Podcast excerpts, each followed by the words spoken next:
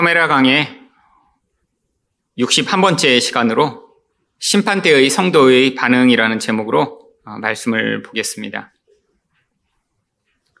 하나님은 성도의 인생 가운데 어, 반드시 어, 개입해 오십니다. 하나님이 성도를 그냥 방치하시고 뭐 외면하시는 것처럼 보일 때가 있지만 그것 또한 하나님이 인생이라고 하는 긴 기간을 통해 하나님의 계획 안에서 하나님이 바라보고 계시는 그 목적을 따라 그 때가 우리와 다를 뿐이죠. 자녀를 키우는 부모가 자녀가 어떤 일을 해도 아무 말도 하지 아니하고 또 개입하지 않는다면 그것은 학대하는 부모처럼 나쁜 것일 것입니다.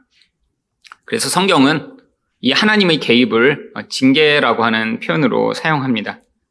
그래서 11에서 12장 8절을 보시면 징계는 다 받는 것이거늘 너희에게 없으면 사생자요 친아들이 아니니라 라고까지 이야기합니다. 결국 인생 가운데 징계가 없다면 어쩌면 성도가 아닐 수도 있다라고 하는 것이죠. 그런데 이 징계라고 하는 단어의 뉘앙스 때문에 마치 이 징계가 어, 잘못한 사람만을 벌주는 그런 종류의 하나님의 개입으로 생각하기 쉽지만 이 징계라고 하는 παιδεία라고 하는 원어는 원래 아이를 훈육하고 양육하다라고 하는 뜻입니다. 한글로 번역을 할 때 예전에는 이 아이들을 훈육한다라는 표현보다는 주로 아이들을 이렇게 잘못을 하면 징계하는 것이 일반적이었기 때문에 징계라는 단어를 사용한 것이죠. 지금은 아마 훈육이라는 단어가 더 적절할 것 같습니다.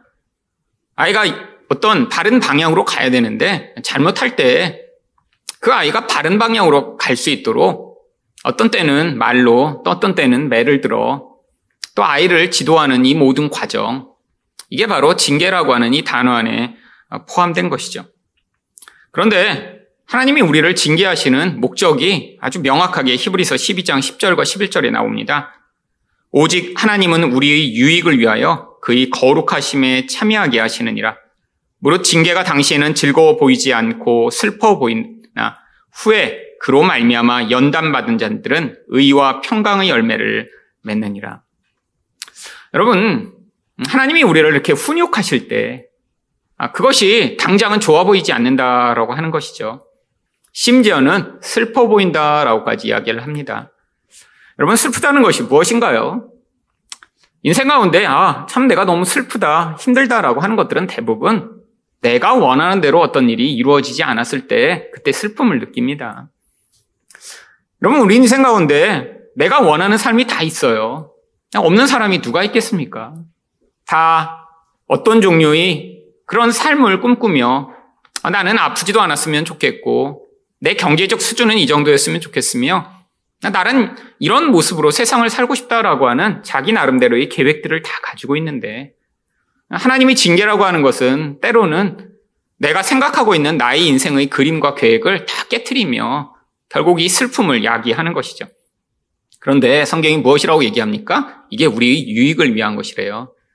그런데 여기서 그 유익이라고 이야기한 그 결론적 내용은 바로 거룩함, 의와 평강의 열매를 맺는 것입니다. 여러분, 거룩함이 눈에 보이나요? 그러면 예전에는 뭐 거룩하다라고 그러면 뭐 흰색 옷을 입거나 혹은 교회에서 아주 조용조용히 어, 이렇게 말을 하고 행동하는 것 어, 이런 것을 거룩함이라고 생각한 때가 있었습니다. 성경적 의미에서 거룩함은 그런 우리 외면으로 들어가는 모습이 아닙니다. 본질이 바로 죄가 하나도 없는 상태가 거룩함이죠.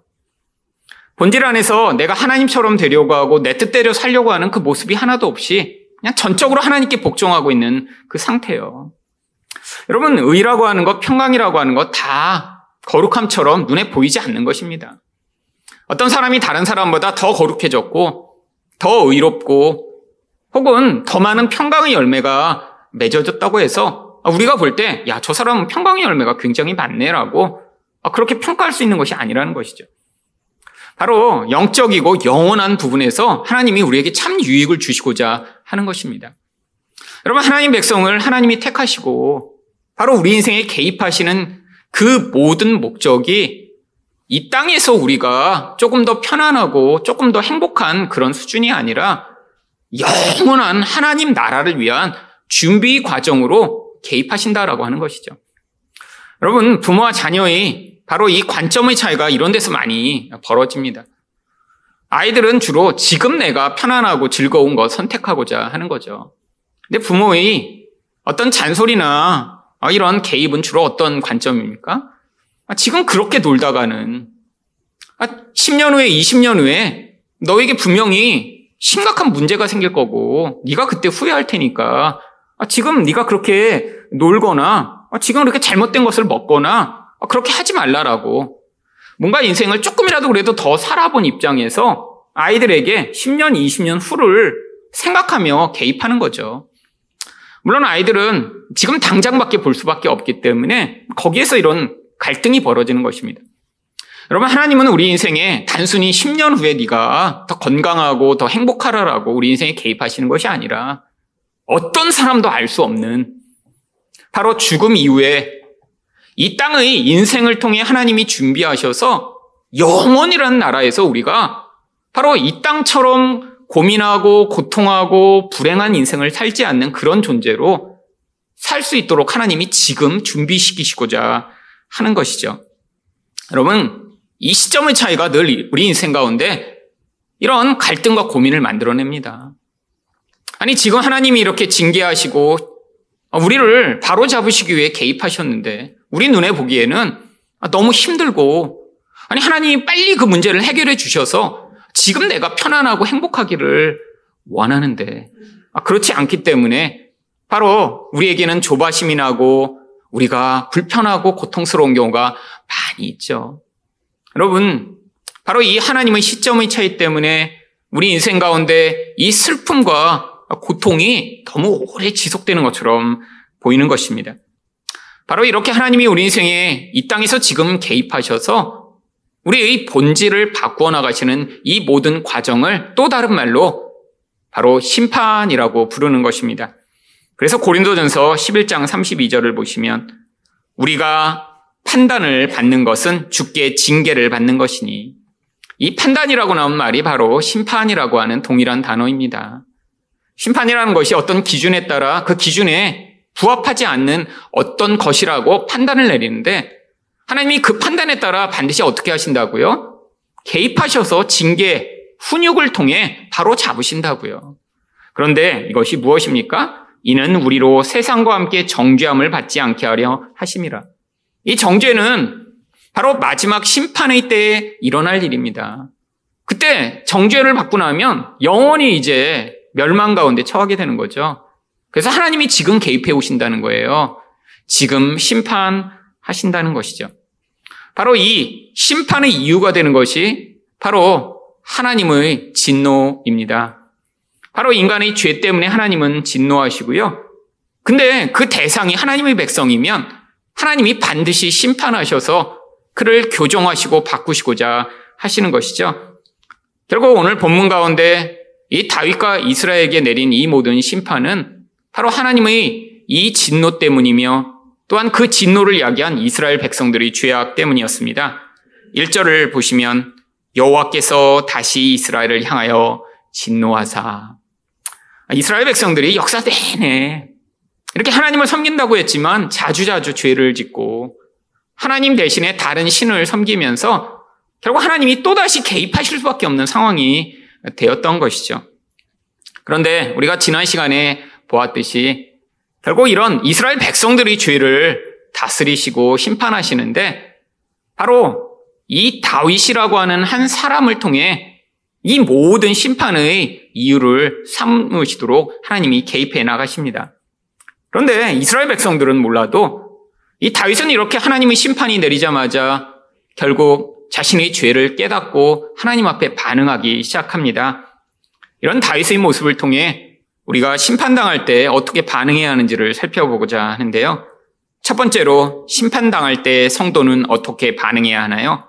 자신의 죄악을 자백해야 합니다. 10절 상반절 말씀입니다. 다윗이 백성을 조사한 후에 그의 마음에 자책하고 아직 하나님의 심판이 임하지 않았는데 지금 다윗은 스스로 자기가 잘못했다는 걸 깨닫습니다. 이 자책하다라고 하는 말은 원래 계속해서 매를 때리다라고 하는 그런 단어에서 나온 단어입니다. 마음 가운데 마치 누군가 주먹으로 가슴을 치듯이 아, 그때 그런 어떤 죄책감을 느끼기 시작한 것이죠. 그런데 아니 지금 이 인구 조사가 거의 열 달간이나 계속됐어요. 아니 지난 열달 동안은 뭐 하다가 인구 조사가 다 끝난 뒤에 아, 이렇게 많은 군인이 우리나라에 있습니다라는 소식을 들은 다음에야 자책하게 된 것일까요?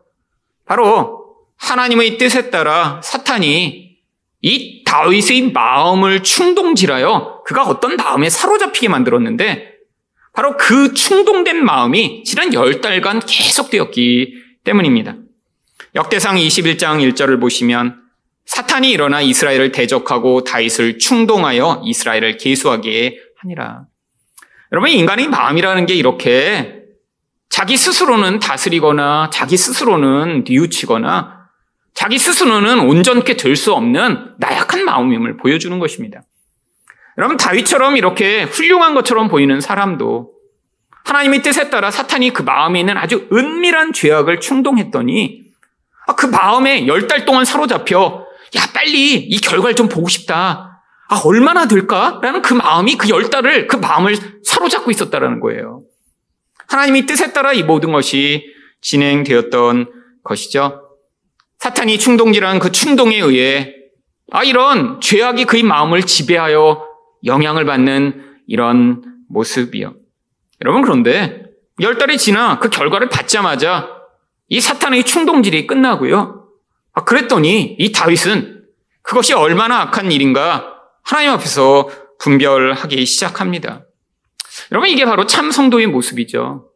세상 사람은 절대로 자기가 악을 행하고 있더라도 그게 악이라고 인정하지 않습니다. 아, 물론 여기서 이 악이라고 하는 것은 성경이 이야기하는 선과 악의 개념에서의 악이죠. 여러분, 성경이 이야기하는 이 죄와 악이 단순히 눈에 보이는 그런 수준인가요? 아, 세상 가운데도 자기가 잘못 살아고 나서 아, 내가 이렇게 큰 죄를 저질렀다라고 이야기하는 사람들이 있습니다. 그런데 여러분, 이 성경에서 이야기하는 이 선과 악의 개념은 도덕적으로 눈에 보이게 드러나는 그런 행동이 아니죠. 여러분, 다윗이 정말 하나님의 앞에 이렇게 큰 죄를 저질렀다라고 하는 이 모든 것이 우리가 볼 때 그렇게 큰 죄인가요? 여러분, 다윗은 그런데 10절 하반절에서 뭐라고 하나님 앞에서 고백합니까? 다윗이 여호와께 아뢰되 내가 이 일을 행함으로 큰 죄를 범하였나이다. 내가 심히 미련하게 행하였나이다. 여러분, 큰 죄를 저질렀대요. 아주 심하게 미련했다라고 고백을 합니다. 여러분, 인구 조사한 건, 아, 조사 원래 해도 돼요. 아, 그리고 가끔씩 했었습니다. 이스라엘 역사 가운데도. 그런데 지금 하나님이 죄라고 말씀하시고 또한 다윗 또한 아, 너무 큰 죄를 저질렀다. 너무 미련했다 내가. 라고 이렇게 생각하는 그 근원은 이런 겉으로 보이는 어떤 행동이 아니라 그 근원 안에 있는 영적 동기 때문입니다. 그 동기가 바로 3절에 뭐라고 드러납니까? 요압이 왕께 아뢰되 이 백성이 얼마든지 왕의 하나님 여호와께서 백배나 더하게 하사 내주 왕의 눈으로 보게 하시기를 원하나이다. 그런데 내주 왕은 어찌하여 이런 일을 기뻐하시나이까 하되. 여러분 눈에 보이는 어떤 숫자 아니 그 나라에 있는 그런 군대의 수로 말미암아 아 군대가 이렇게 많구나. 야 나는 이렇게 많은 군인을 가지고 있는 아, 그럼 강력한 왕이야라고. 눈에 보는 것으로 자기의 그런 영적 기초를 삼고 자랑을 삼으려고 하는 그런 태도가 바로 죄인 것이죠. 여러분 이게 바로 하나님처럼 되려고 하는 모든 인간들이 인생 내내 뭔가 눈에 보이는 어떤 힘으로 아, 나는 이 정도 부자야. 난 이 정도 지식을 가지고 있는 사람이야. 난 이 정도 지위를 가지고 있어라고 스스로 자기 자랑을 삼고 남과 자신을 비교하는 근원으로 삼는 이 태도가 바로 성경이 얘기하는 아주 큰 죄이며 심각하게 미련한 죄인 것입니다. 여러분, 근데 세상 사람은 이런 것을 절대로 죄라고 생각하거나 미련한 것이라고 생각하지 않아요. 여러분, 이게 바로 하나님의 백성과 하나님 백성 아닌 사람을 구분 짓는 아주 결정적인 차이인 것이죠. 이런 세상 사람들은 자기가 얼마나 부자인가, 어떤 지위를 가지고 있는가, 남과 비교해서 내가 조금이라도 나은 존재가 되기 위해 열망하며 그런 구체적인 증거를 갖는 것을 자기 인생의 목표로 삼는 사람들이 대부분입니다. 여러분, 그런 사람한테 아, 네가 그렇게 얼마나 구체적으로 부자인가, 얼마나 힘이 있는가, 얼마나 능력이 있는가 그렇게 찾는 것이 하나님 앞에 무서운 죄라라고 얘기하면 세상 사람이 어 정말 이게 죄예요? 라고 이야기를 할까요? 아닙니다. 오히려 이것을 가지고 자기 자랑을 삼고 아, 그것이 없는 것을 부끄럽게 여기는 것이 세상 사람들의 일반적 태도이죠. 여러분 저희가 이곳을 이전하기 전에 사당동에 있을 때 3층에 탁구장이 있었잖아요. 저희 교회를 개척하고 제가 그 탁구장에 탁구를 음, 얼마 동안 배웠었습니다. 근데 탁구를 배우는 그 중에 이제 건물에서 나가라고 하는 소리를 들은 거예요. 아, 그래서 이제 마침 그 이야기를 들었을 때쯤 이 탁구장도 이제 큰일 났죠. 그래서 제가 마침 이제 탁구를 배우러 갔는데 이 원장이랑 뭐 몇몇 사람들이 모여서 그 이야기를 하고 있었습니다. 근데 그 이야기를 하는 도중에 거기 이제 가끔 탁구 치러 오던 어떤 아저씨가 아, 이 건물 얼마에 팔렸는데 그래요? 막 물어보더라고요. 그러니까 이제 원장님이 뭐 얼마에 팔렸다고 얘기를 하는 거예요. 그랬더니 갑자기 지금 우리는 아, 이 건물이 이렇게 쫓겨나서 이건 탁구장이랑 아, 저희도 어떻게 해야 될지 모르겠어요. 이런 얘기를 하고 있었는데 갑자기 아 내가 서초동에 5층짜리 빌딩이 있는데 라고 하더니 아, 그 빌딩은 이거보다 1.5배쯤 더 크고 뭐 대로변에 있으며 지하철에서는 얼마나 가깝고 그러더니 자기 건물 이야기를 그때부터 시작하더니 그 건물에는 관리인도 있고 뭐도 있고 뭐 하여튼 자기 건물 자랑을 계속 시작하는 거예요. 거의 20분 동안 자기 건물 얘기하다 그러더니 아, 잘들 계시라고 나가버렸어요. 그러고 났더니 거기 있던 사람들이 다 그냥 마음으로 약간 불편한 마음이 잔뜩 있는 거예요.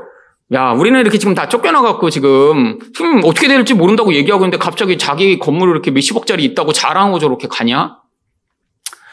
여러분, 세상에서도 그렇게 돈 자랑하는 사람을 보면 속물이라고 여길 정도죠. 근데 그 아저씨는 스스로 자기를 속물이라고 생각할까요? 아니요. 그 자랑이라고 지금 얘기해놓고 간 것입니다. 그게 너무 자랑스러워서 평소에는 그 얘기하고 싶었는데 탁구장에 오는 그냥 동네 아저씨인 줄 알까봐 아, 그 평소에 늘 그게 찜찜했던 모양이죠. 근데 마침 건물 얘기가 나오니까, 야, 기회다. 아, 내가 얼마나 부자인가 요번 기회에 얘기해야지. 라고 그때 그냥 얘기하다가 사람들한테 아, 나는 이렇게 부자야라고 얘기하고 그냥 간 거예요. 여러분, 이게 일반적인 세상 사람들의 모습입니다.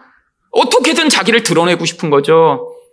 뭔가 이 이유가 있다면 그것으로 힘을 삼고 나는 이런 존재야라고 그렇게 자랑하고 싶은 거죠. 여러분, 근데 하나님에게는 이게 엄청난 죄라는 것입니다. 왜? 여러분, 죄가 누군가를 살인했냐, 안 했느냐의 그 차원을 뛰어넘는다는 거예요. 여러분, 지금 다윗이 이 큰 죄라고 고백하는 이 죄는 바로 영적으로 하나님 말고 다른 대상을 나의 의존으로 삼아 살아가는 바로 근원적인 부분에 대한 것입니다. 여러분, 그렇기 때문에 10절 하반절에서 다윗이 뭐라고 고백합니까? 여호와여 이제 간구하옵나니 종의 죄를 사하여 주옵소서. 여러분 이것은 사람 앞에서 지은 죄가 물론 아니죠. 그러니까 하나님만이 사하실 수 있는 죄입니다. 여러분 우리 인생의 많은 죄악들이 바로 하나님 앞에서 내가 하나님인 것처럼 살아가는 이 죄가 우리 영혼의 중심을 자리 잡고 있는 경우가 많이 있죠.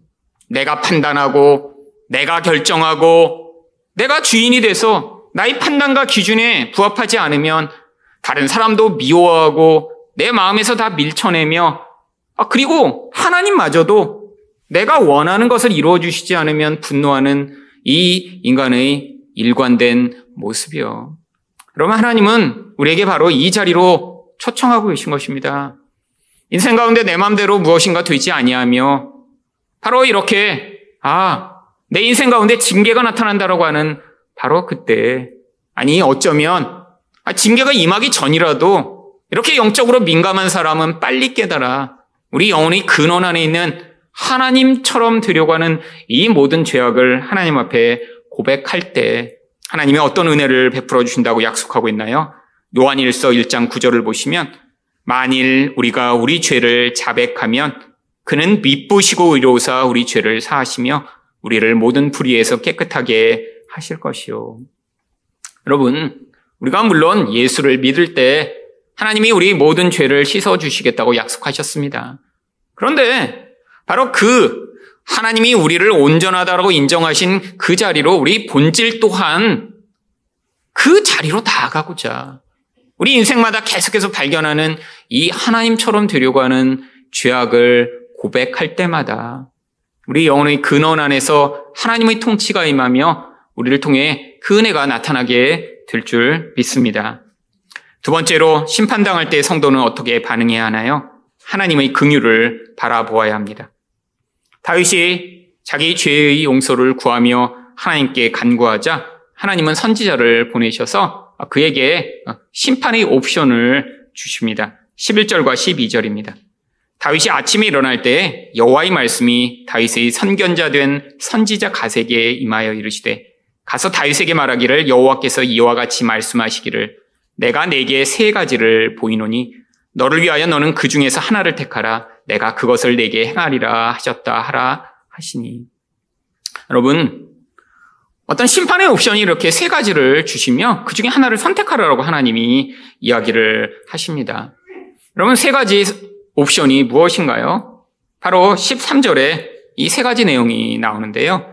가시 다윗에게 이르러 아뢰어 이르되 왕의 땅에 7년 기근이 있을 것이니까 혹은 왕이 왕의 원수에게 쫓겨 석 달 동안 그들 앞에서 도망하실 것이니까 혹은 왕의 땅에 사흘 동안 전염병이 있을 것이니까 왕은 생각하여 보고 나를 보내신 이에게 무엇을 대답하게 하소서 하는지라.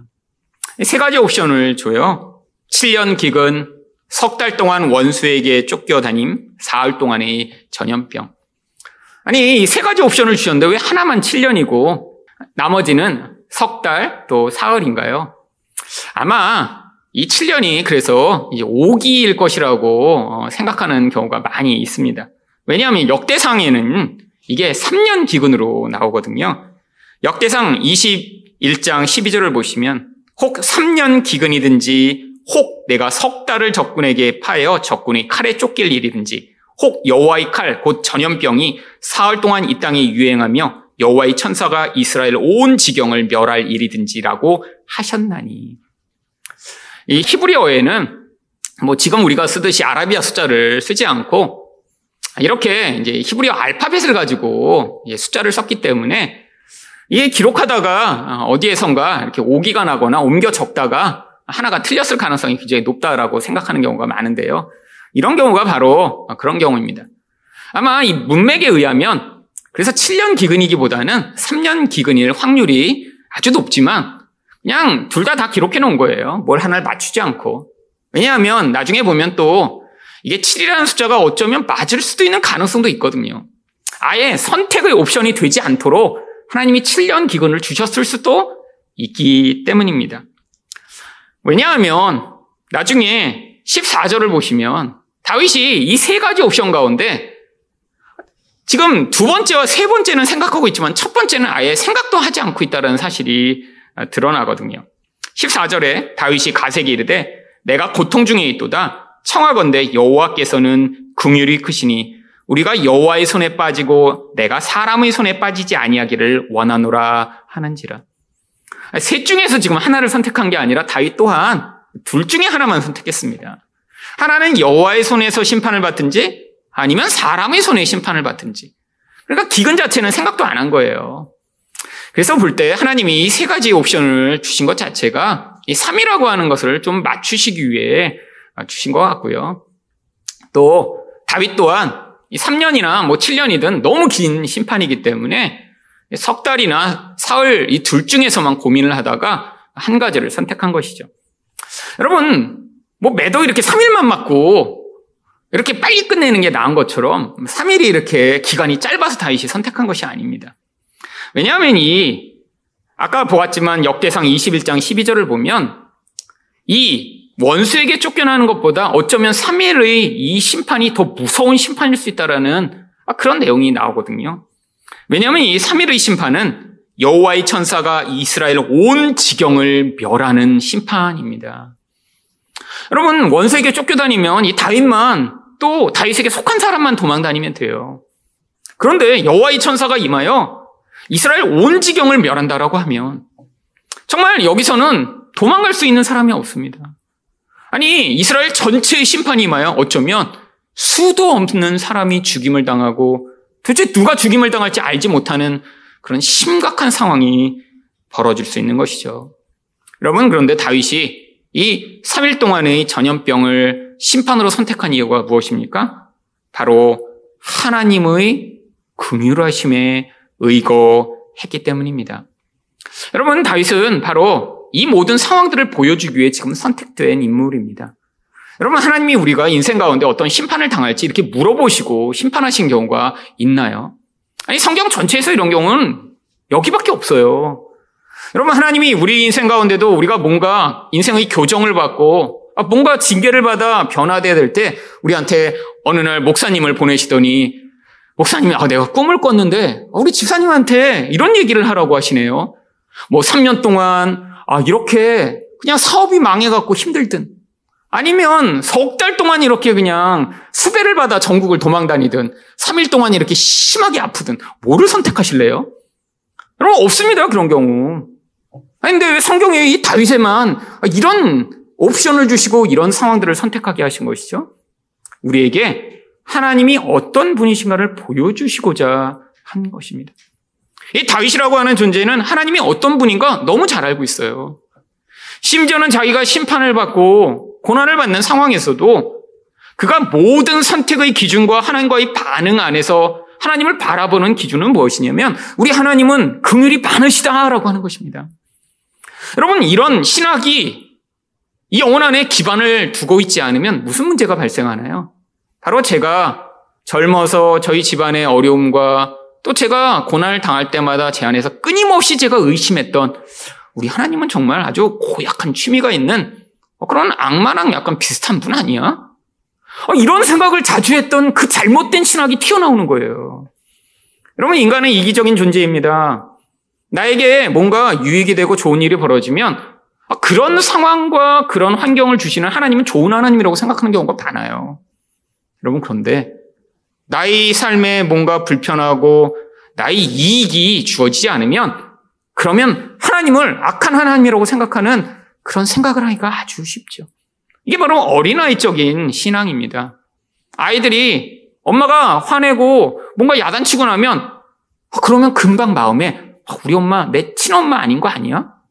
아, 그래서 맨날 동화책에 그런 동화 나오잖아요. 새엄마가 이렇게 와서, 아, 나는, 여기 원래, 나는 진짜 공주, 공주인데, 아, 지금 신델라처럼 이렇게 잘못된 집에 새엄마가 나를 키우고 있다. 이런 동화가 왜 나왔냐면, 우리가 보편적으로 그런 생각을 맨날 하고 살아서 그래요. 엄마한테 야단 맞을 때마다, 아, 사실은 마녀가 이렇게 우리 엄마를 죽이고, 어, 지금 이렇게 새엄마로 변신해서 지금 나를 이렇게 괴롭히는 거 아니야? 여러분, 아이들은 그런 생각을 하잖아요. 여러분, 근데 하나님과의 관계에서도 신앙이 명확하지 않고 다른 신학을 갖지 못하면 아, 그렇게 생각합니다. 저도 많이 그렇게 생각했었어요. 그게 하나님의 징계이며 나를 참 아들로 여기시고 아 그래서 정말 하나님이 누구신가를 바르게 가르칠 수 있도록 주신 기회와 은혜였는데도 불구하고 그것을 깨닫지 못하고 나쁜 일이 벌어지면 우리 하나님은 나쁜 하나님인가 봐. 아니, 좋은 하나님이라고 하면 나만 사랑하시지 않나 봐라고 생각했던 이 모든 불신앙의 근원이요. 여러분, 다윗은 그렇지 않았습니다. 다윗은 어떤 상황이든 우리 하나님의 긍휼을 명확히 이해하고 그 신학 안에서 지금 반응하고 있는 거예요.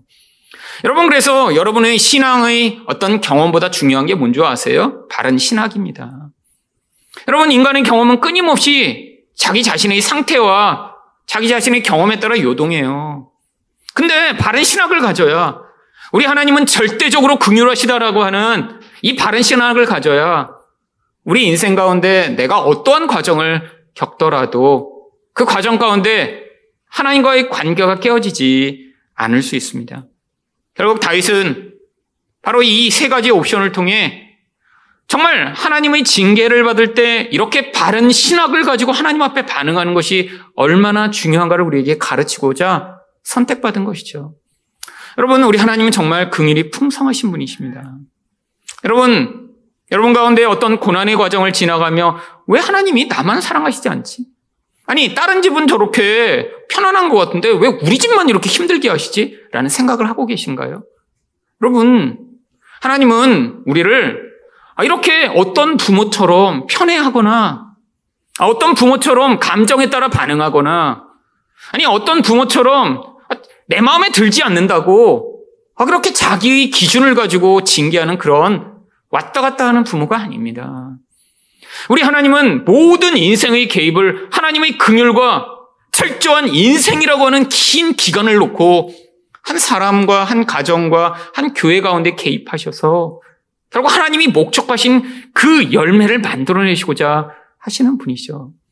여러분, 단기적으로 바라보며, 아, 지금 나는 이렇게 힘든데 왜 저 사람은 그렇지 않지라고 생각하는 것 자체가 지금 아주 하나님을 오해하고 있는 그런 근원적인 모습입니다. 여러분, 우리 하나님은 그렇지 않으세요.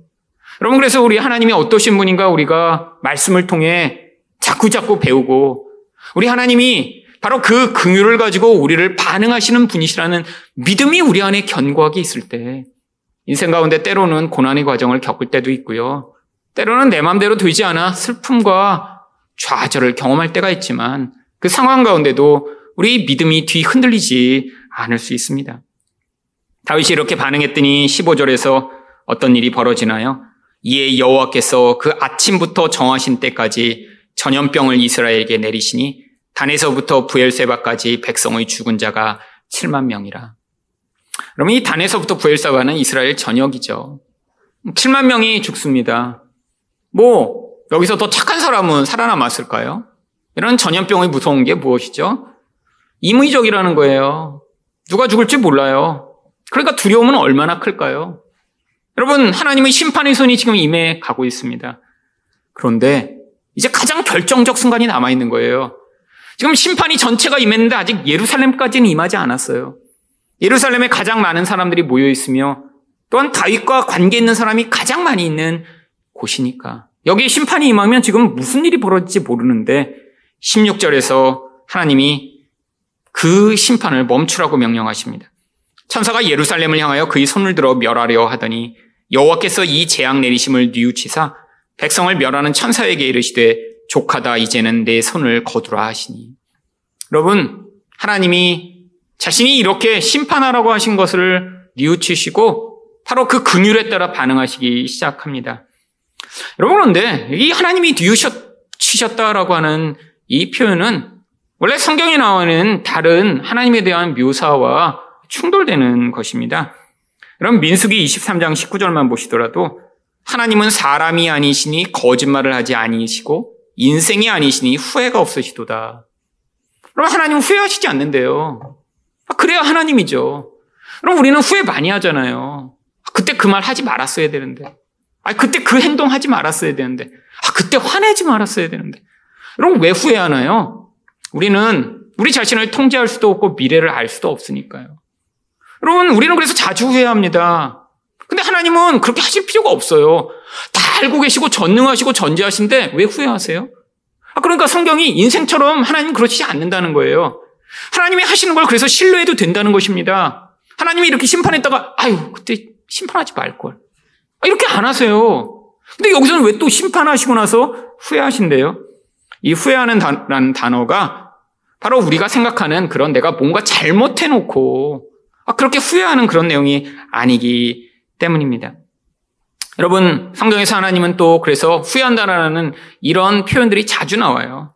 3회상 15장 11절도 보시면 내가 사울을 왕으로 세운 것을 후회하노니 그가 돌이켜서 나를 따르지 아니하며 내 명령을 행하지 아니하였음이니라. 여러분 사울을 세워놓고 하나님이 후회하시는 것처럼 이야기해요. 여러분 여기서 이 후회와 하나님이 인간처럼 후회하시지 않는다라고 하는 것은 맥락이 다른 것입니다. 그래서 아까 민수기 23장 19절에서 하나님이 후회하시지 않는다라고 할 때 뭐라고 반복하냐요? 사람이 아니시니 인생이 아니시니. 여러분, 인간처럼 후회는 안 하시는데 하나님이 언제 후회하시나요? 바로 이 후회라고 하는 단어가 하나님에게 사용될 때는 하나님이 깊은 마음의 중심으로 그 대상의 아픔을 공감하신다라고 하는 뜻으로 사용될 때 하나님이 후회하신다라고 이야기하는 것입니다. 그래서 항상 하나님이 후회하실 때는 어떤 심판과 관련된 내용이에요. 출애굽기 32장 14절을 보시면 여호와께서 뜻을 돌이키사 말씀하신 화를 그 백성에게 내리지 아니하시니라. 이 뜻을 돌이키시다도 하나님이 후회하신다, 뉘우치신다라는 동일한 히브리어인 나하함이라고 하는 단어입니다. 이 나함이라고 하는 히브리어는 원래 속에서부터 아주 깊은 숨을 내쉴 때 그때 사용하는 단어예요. 어떤 대상이 속에서부터 깊이 숨 쉬면서 어떤 대상과 공감에 그 대상의 마음을 받아들였기 때문에 도대체 그 대상과 내가 하나가 됐더니 더 이상 어떤 행동을 하지 못하게 됐을 때 이게 하나님의 마음이라는 거예요. 여러분, 하나님은 이렇게 긍휼이 많으십니다. 긍휼이라는 게 무엇이죠? 상대방의 입장에 서는 거예요. 여러분, 죄인이고 심판당할 자지만 그 대상의 입장에 서서 그 대상과 마음이 하나 됐더니 더 이상 하나님의 원래의 정의와 공의의 뜻대로 행하실 수 없는 그런 상태가 되었을 때 이게 바로 하나님의 후회이며 하나님의 긍휼입니다. 여러분 그래서 야고보서 2장 13절에서 긍휼은 심판을 이기고 자랑한다라고 이야기를 하죠. 우리 하나님의 긍휼이 하나님의 심판의 속성보다 훨씬 더 강력하고 선명하게 드러난다는 것입니다. 여러분 이게 어디에서 가장 선명하고 명확하게 드러났나요? 심판당할 자가 이렇게 마땅하게 심판을 다 받지 아니하고 살아나게 되는 바로 이 이야기. 아니 다윗과 다윗의 가족과 이 모든 죄의 근원이 되는 그 집단들을 다 쓸어보시지 않고 하나님이 그 앞에서 그 궁일로 말미암아 이 심판을 멈추신 이 이야기 이게 바로 십자가의 모형을 보여주시기 위해 하나님이 이 다윗에게도 심판보다 크신 궁일로 반응하신 모습을 보여주신 것이죠. 그래서 에베소 2장 4절과 5절은 이렇게 이야기합니다. 긍휼이 풍성하신 하나님이 우리를 사랑하신 그 큰 사랑을 인하여 허물로 죽은 우리를 그리스도와 함께 살리셨고 여러분 우리 또한 긍일로 살아난 존재입니다. 여러분 하나님이 어떠신 분이신가 여러분이 생각할 때마다 사실 우리가 받아야 할 이 모든 심판을 뛰어넘어 우리 하나님은 정말로 선하고 긍휼하시다라고 하는 사실을 여러분이 믿으실 때 인생 가운데 우리가 지나가는 그 모든 환란과 징계와 고난에도 불구하고 우리가 낙심하지 아니하며 그 과정을 잘 이겨내실 수 있습니다. 여러분, 그래서 시편 저자들은 여러 차례에 걸쳐 마치 시편 78편 38편처럼 오직 하나님은 긍휼하심으로 죄악을 덮어 주시어 멸망시키지 아니하시고 그의 진노를 여러 번 돌이키시며 그의 모든 분을 다 쏟아내지 아니하셨으니. 여러분 이게 바로 하나님의 백성들이 이 하나님의 긍휼을 경험하며 고백해야 하는 그런 노래인 것이죠. 여러분 혹시 하나님의 징계 가운데 나는 왜 다른 사람보다 이렇게 힘든 인생을 살아가고 있지? 왜 나는 이렇게 더 남보다 고통스럽지? 아니 왜 나에게만 이렇게 오랜 기간 동안 어려움과 고통이 있지라고 생각되실 때마다. 아, 원래 우리가 받았어야 할 그 대가는 심판이며 멸망인데. 하나님이 우리를 긍일로 대하심으로 말미암아 하나님의 자녀처럼 대하고 계신다는 사실을 믿음으로 여러분 심판 가운데도 그 심판을 이기며 자랑하는 우리 하나님의 긍휼을 찬양하는 여러분 되시기를 예수 그리스도 이름으로 축원드립니다.